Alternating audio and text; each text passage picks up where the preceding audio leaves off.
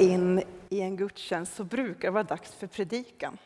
Och det ska inte bli tre predikningar idag och den som kanske har läst på och sett att ja, men idag ska Fredrik Lignell predika får möta något annat. Fredrik är inte frisk. Så istället så kommer vi ha ett samtal om bön och det är Magnus Alfons och Johannes Stenberg som jag ska försöka leda i ett samtal om bön eftersom det är där vi rör oss i den här serien. Och jag tänkte att Johannes, jag, jag, tänkte att vi ska börja lite med vilka ni är, så de får en liten stund var och sen så kör vi igång lite grann, tänkte jag. Så Johannes, när jag ser dig, då tänker jag församlingsplantering. Och vi hörde ju exemplet där om äppelträdet, han vet vad han snackar om, tänker jag. Så, eh, just nu har jag förstått att fokus ligger på Ryds eh, hemkyrka. Kan inte du bara ge oss en kort bakgrund till hur blev det så och vad står ni i just nu? Ehm, ja, men ur ett perspektiv kan man säga att det började i bön. Alltså Gud talade om att men vi eh, skulle först flytta från Rinkeby till Skäggetorp och vara med och se Nygårdskyrkan växa fram. Och sen så talade Gud om att ja, men det är nog dags att flytta till Ryd och, eh, efter sju år i Skäggetorp, börja om där. Och sen så småningom också liksom börja eh, vända på den här stenen kring Berga hemkyrka där jag inte är lika aktiv men ändå är med och leder. Så ja, det började i bön, eh, men också inget så här... En del personer har väldigt lätt för att höra Guds röst och väldigt tydligt. Eh, självklart kan jag höra Guds röst också, men jag, jag tycker Gud är lite diffus ibland. Eh, men ofta så har jag fått uppleva att när, när jag liksom går på det jag känner är Gud, det Gud liksom manar mig till, så får jag ofta bekräftelse när jag tar det steget. Och så har det varit för oss. Vi har tydligt liksom känt att Gud har lett oss till Skäggetorp och lett oss till Ryd. Men det har inte varit så där supertydligt. Men när vi väl tagit det steget så, så har Gud bekräftat på olika sätt, olika dörrar öppnas. Och nu så är ju Ryds hemkyrka, det är ju en gemenskap där vi möts i hem. Just nu är det ett hem, tidigare var det två hem. Ehm, där vi möts på söndag eftermiddagar. Vi, vi har gudstjänster med väldigt avslappnade former. Och nu har vi den stora glädjen av att vi kommer att ha flera dop här framöver, där människor som eh, tidigare inte var kristna, för ett år sedan var alla liksom, de väldigt tydliga med nej, men vi är, vi är ateister, liksom, vi tror inte på Gud, och så har Gud gripit in och förvandlat människors liv. Så eh, det är väldigt, väldigt häftigt att få del av det. Vad gott att få höra sådana exempel, för visst blir man inspirerad när man hör det. Vi behöver höra de exemplen, liksom, att Gud verkar verkligen i, han är intresserad av var och en, eller hur? Härligt. Du, du har nämnt lite grann om att ja, men det börjar med bön, men skulle du kunna säga någonting mer om vad bönen betyder och har betytt för planteringsarbetet eller för er i planteringarna? Nej, men när vi började i Skäggetorp och började Ryd, och kan man också säga Berga, eh, så har det varit väldigt mycket eh, bönepromenader har varit liksom en sak som är ut, som utmärkande för alla de här tre. Och det handlar väldigt mycket om att gå omkring och be och försöka lyssna in Gud. Gud, vad, vad säger du till de här människorna? Eller, eller vad, vad säger du till oss om de här människorna? Eh, man kan ha lite olika typer av bönepromenader, men vi har ofta haft bönpromenader varit ganska så här, lyssnande, där vi gått omkring ganska tysta för att så mycket som möjligt bara försöka ta in eh, vad, vad, vad händer i den här stadsdelen? Vilka människor finns där? Och utifrån tron av att Gud redan är där. Gud redan är där och jobbar i människors liv. Gud bygger sitt rike och då gör han det i Skäggetorp, Ryd och Berga och överallt. Så att vi börjar ju liksom inte med att vi har ett uppdrag utan det hänger ju på det Gud redan gör. Så utifrån den liksom perspektivet har vi gått runt mycket och bett och lyssnat in. Och sen inte försökt komma så tydligt med en fast form, exakt så här ska det vara. Utan ännu mer liksom vara öppen eh, i bön för hur Gud vill leda. Och det gjorde ju till exempel att eh, församlingsplanteringen i Skäggetorp och Ryd har ganska olika karaktär. För vi upplevde olika saker när vi bad. Och stadsdelen olika, människorna olika, behoven olika. Och därför har församlingen tagit lite olika karaktär. Vilken viktig aspekt av bönen, tänker jag. Det här att inte bara tänka vad ska jag säga, vad ska jag säga, så, utan att verkligen, okej, okay, vad säger Gud till mig? Att lyssna in. Det är väl någonting att, att ta rygg på, tänker jag. Ehm, supertack för den liksom, basen som vi har lagt här nu. Nu har vi lite koll på Johannes, eller hur? Nu är vi nyfikna på Magnus. Och när jag, när jag ser dig då tänker jag mission eh, och, och missionellt. Liksom. Du har jobbat i flera år, många år, med mission på olika sätt och du och först din fru och sen hela din familj har ju bott utanför Sveriges gränser i många år. Först i Mongoliet och sen i Mellanöstern. Om vi skulle ta liksom Mellanösterns fokus nu, vad, vad har bönen betytt där under den tiden? Ja, hur säger man det på ett kort sätt? Alltså, bönen har ju betytt... Jag ska säga så här, det, det var, var både lätt och svårt att leva i bön. Att leva, alltså bön är ju gemenskap med Gud, ett samtal, både att prata och att lyssna. Och det var både lätt och svårt. Men jag tror att kanske det det fick betyda mest för oss i Mellanöstern var att vi fick, vi fick be tillsammans med andra. Eh, väldigt ofta och mycket. Och vi lärde oss, både i Mongoliet och i Mellanöstern, att be Eh, tillsammans med andra, då, ber länge att liksom hålla ut i bön. Och, och det, det, låter så präktigt och fantastiskt och wow, men det, det var verkligen väldigt avspänt att tillsammans med andra sitta eh, kanske en halv dag eller en hel dag. Vi läste, vi lyssnade på musik, vi bad, vi, vi bara var inför Gud under långa perioder. Och det fick betyda, dels blev man påmind om varför man var där. Just i Mellanöstern så, så skedde ju inte så mycket som syntes inför ögonen. Det var mycket liksom, eh, Åh, nu gör vi det här och nu satsar vi så här och så hände inte så mycket. Och, och då behövde man de här bönestunderna tillsammans med andra för att bli påmind om, just det, vi är här för att Gud vill ha oss här. Vi representerar honom, vi är hans händer och fötter. Och det är han som verkar i oss och genom oss. Det hänger inte på oss. Och bönen blev viktig, liksom den här gemensamma och uthålliga bönen blev viktig för, för oss att komma ihåg det. Tror jag. Sen tror jag också att det gjorde mycket. Vi fick, vi fick liksom inre bilder av vad bönen gjorde. Att det handlar mycket om att, att ploga, att bryta mark, att rensa bort stenar ur marken. Sånt där som, alltså man ser inte så mycket sådd som växer och skörd och så vidare. Men någon måste ju plöja marken först och bönen, det här, det här gemensamma eh, gjorde det, banade väg. Nu, nu, nu sker det faktiskt mer i Mellanöstern, på de här platserna vi var, än vad vi fick se. Och jag tror att en del av det har att göra med att Gud verkade i och genom oss och många andra eh, som bad tillsammans. Mm. Det där är ju ett mysterium, eller hur? Men vi får ju liksom inte riktigt se all frukt av bönen, vi får bara tro på det. På något sätt. Ibland så får vi se tydlig frukt. Men vad fantastiskt att höra. Mm. Och jag tänker att den där uthålligheten i att be länge, ja, det, jag är kanske en av dem som behöver öva på det. Det kanske man kan få ta inspiration av dig då bland annat, för det är inspiration vi ska gå in på tänker jag. Ja, och att, och att göra det, gör man det tillsammans ett helt gäng, då blir det gärna mera tid. Liksom. Om jag själv ska sitta ensam och be länge, då somnar jag. Det går liksom inte. Sant. Inspirationsspåret skulle jag vilja gå in på en liten stund, för i den första delen i den här serien så var det Fredrik Lignell som predikade och han började med att bjuda in oss till den här bilden då, där lärjungen säger lär oss att be till Jesus. Och då, ehm, säger Fredrik att just det här att, att ta inspiration av någon annan som ber, att man blir sugen på att be när man ser någon annan be. Det, det är någonting i det.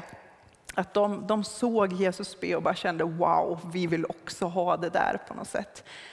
Kan ni säga någonting om vem eller vad som inspirerar till bön? Finns det något som liksom kan väcka längtan till bön hos er? Johannes var först. Ja, det verkar som du kollar på mig, så ja, då får vi börja.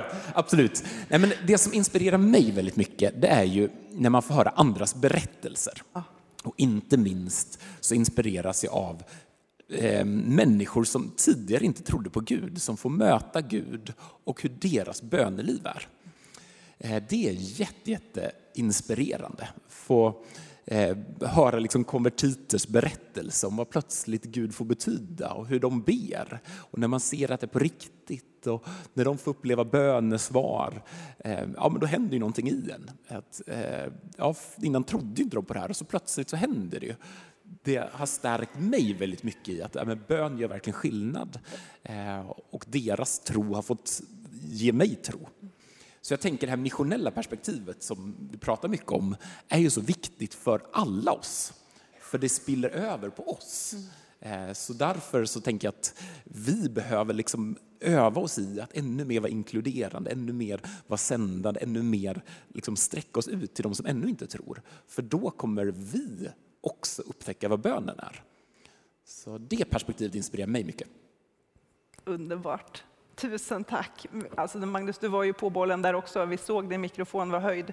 Du har en tanke om det också? Jag har många tankar, men, men det, det är dels enskilda personer som Lennart Hambre till exempel. Han inspirerade mig mycket eh, att, att be och att be uthålligt. Men sen också den, den koreanska kyrkan. Man har, liksom, man har sett, jag var även varit på besök och ser liksom när, när, när de ber tillsammans de slutar ju aldrig be förrän någon liksom slår i en klocka eller någonting. Det liksom bara stegras. Och, och det, det, behöver inte vara på ett visst sätt, men det har inspirerat mig att se den här passionerade, hängivna, uthålliga, nästan ostoppbara bönen. Det har betytt jättemycket för mig. Mm. Inspiration är ju någonting som gör att det går ganska lätt att gå, eller hur? Men oavsett vilken process man är i så brukar man ju någonstans också möta på motstånd. Och det är också någonting som Fredrik berör i den här första delen i den här serien. Så jag bara funderar på, känner ni igen er i det här att man kan känna ett motstånd i bönelivet? Och vad kan man i så fall göra åt det? Ja, Magnus. Ja, alltså, jo, det är klart man känner igen. Det är ju som jag sa, man ska försöka be länge och så somnar man bara. Liksom, eller ett slags, eh, det finns alltid bättre grejer att göra än att, än att be. Men för mig man ska säga en sak som har hjälpt mig att övervinna motstånd, så är det att ha rutiner. Jag är en rutinmänniska, det kanske inte är något som funkar för alla, men jag vet, jag behöver liksom inte välja att gå upp och göra det här och läsa Bibeln och be på morgonen. Jag bara gör det, det är liksom en rutin. Och det låter ju supertråkigt, liksom, men det, det har verkligen hjälpt mig att, att komma över. För de där bönestunderna blir ju ibland väldigt bra, bara för att man är igång och ber. Till exempel så försöker jag varje dag att be för för fem personer som kanske inte riktigt känner Jesus. Jag ber att de ska ha ett öppet hjärta och, och att, de ska ha en, en, att himlen ska vara öppen över dem. Att jag ska ha en öppen mun när jag möter dem. Och sen ber man det där på rutin. Jag behöver liksom inte fundera ut vad jag ska be. Och så händer grejer. Folk hör av sig och vill prata eller kommer till tro rent av. Alltså det, det, det, det är uppmuntrande att, att även den rutinmässiga bönen som övervinner det här inre motståndet bär frukt. Tusen tack. Johannes, vill du fylla på? Jag håller med Magnus väldigt tydligt om att vi behöver hitta vanor kring det. Eh, och det är ju ofantligt svårt. Alltså. Det, eh, det, är ju, det vet vi alla, hur vi vill ha goda vanor och vi vill äta sunt och vi vill träna och allt vad det är. Och så gång på gång så misslyckas vi. Så, så är det väl många av oss som känner igen oss i bön. Och för mig till exempel är det liksom småbarnsliv, det, morgnarna är inte den optimala tiden att liksom ha stillhet. Det är inte det som präglar våra morgnar. Ehm, så, eh, så man får hitta liksom andra vanor och att liksom i livets olika faser hitta olika sätt. Och också göra den där vanan att gång på gång under dagen påminna sig om att Gud är med. När jag tar duschen på morgonen, låta det få bli en bönestund. Eh, när jag cyklar eller åker bil till jobbet, låta det få vara en, en bönestund. Eh, och att eh, på så vis liksom väva in det i de saker jag ändå gör. Jag tar en dusch, jag åker ändå till jobbet. Att låta det få bli bönestunder också. Eh, så att hitta sådana vanor som jag ändå gör och det ändå gör, låta det få bli en bön. Mm. Får jag säga en kort till grej om det där? För jag tror att att man ibland måste också lyssna på det där motståndet och, och, och, prata med Jesus om det. Varför känner jag en sån motvilja mot det här? Alltså, rutiner, som jag sa, det är verkligen bra. Men ibland kan man behöva säga, varför är det så här? Varför känner jag ett sånt motstånd mot, mot att be? Och att prata med Jesus om det, så se vad som händer. Det tror jag är viktigt att göra emellanåt. Jag tror att ni är inne på något superviktigt, det här att ha rutiner och kanske inte bryr sig om motståndet då, kan man säga så? Motståndet finns där, men gå ändå, för det händer saker. Så är det väl i många processer, att det är väl inte många elitidrottare som tänker sig, men nu gjorde det ont så nu slutar jag. Utan alla är vi ju inte elitidrottare.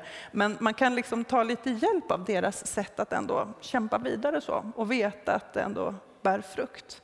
Ja, men intressant. Det här kan man koppla också till det Eva-Marie Hultberg bad, eller bad, predikade om i del två, just det här med envisheten. Vi håller envist fast vid att be vidare. Liksom.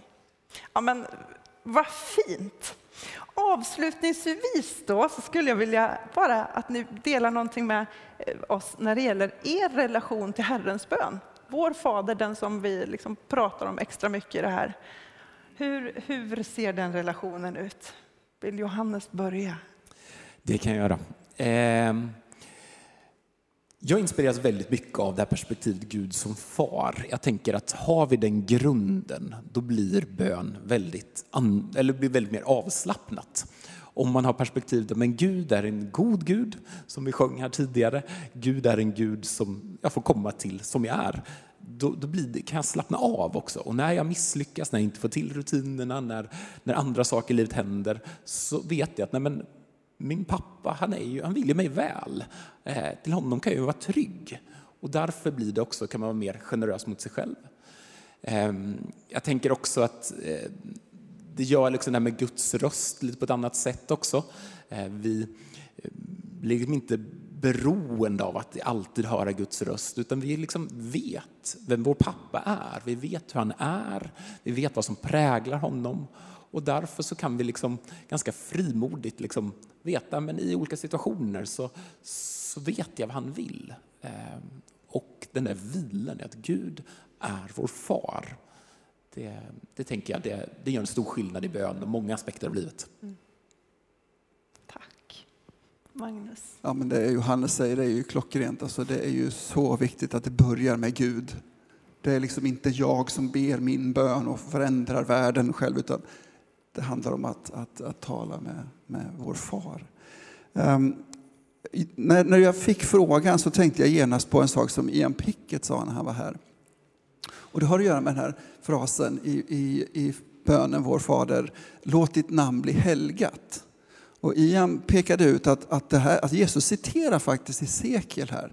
Det handlar om att Gud talar med Israel om att eh, jag tänker låta mitt namn bli berömt och helgat genom er. Alltså det är Gud som gör det, men han gör det genom oss. Och i det här fallet då, i Hesekiel så pratar han om att han ska visa sig helig för folken genom er, Eh, genom att vara god mot, mot Israel, genom att ösa ut av sin kärlek, av sin, sitt levande vatten som det står där. Och jag har tänkt mycket på det att, att Gud, det, allting börjar med Gud, allting fortsätter med Gud, men han har av någon anledning valt att göra mycket av det här genom oss. Han sänder oss som sina representanter. Så när, vi, när jag ber vår Fader så, så ber jag inte bara för mig själv och mina behov och ära Gud och så, utan jag ber faktiskt för, för världen och de människor jag möter. Att Gud visar sig helig inför människor i min omgivning genom mig. Och, och, det där kan ju landa på två sätt. Liksom, hjälp, nu gäller det att skärpa sig här så att man är en god ambassadör. Men jag tror inte alls att det är det det handlar om. För att om jag misslyckas eller om jag lyckas så, så, eh, så använder Gud det i alla fall. Han vänder på det och han kan visa sig nådefull mot mig när jag, när jag misslyckas. Så den bönen har, har, har ett missionellt perspektiv för mig eh, gentemot människorna som jag möter den dagen. Jag har redan bett för dem genom att be den bönen. Mm. Och det här missionella handlar egentligen om att vi, vi får vara en del av Guds utsträckta hand i världen om man inte känner till det begreppet. Det är inte, ja. inte liksom, nej men precis, det är inte vi som ska göra något utan det är Gud som redan gör det och vi får hänga på.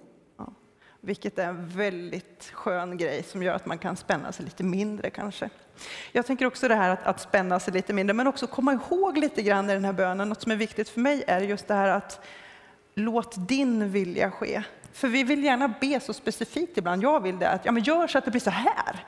Och så kommer jag på, nej men just det, jag har ju bara en så här jätteliten begränsad bild av, av livet och världen. Så låt din vilja ske och att öva sig i att tänka, för då blir det bäst. Det, det är superviktigt för mig, i den här bönen. Men Magnus och Johannes, stort tack för att ni ville vara här idag. Vet ni vad jag brukar avsluta mina intervjuer med när jag intervjuforskar? Då brukar jag säga så här, i varje samtal så brukar det väckas nya tankar. Finns det någon sån tanke nu som har väckts hos er som ni skulle vilja dela med er av? Den ni. Nej, jag har koll på det mesta. Så, nej. Jag blir alldeles stum om du Magnus inte fick, alltså, tog den pucken att få säga något igen. Så det betyder att det här samtalet har varit ganska uttömmande. Vill du tillägga någonting Johannes?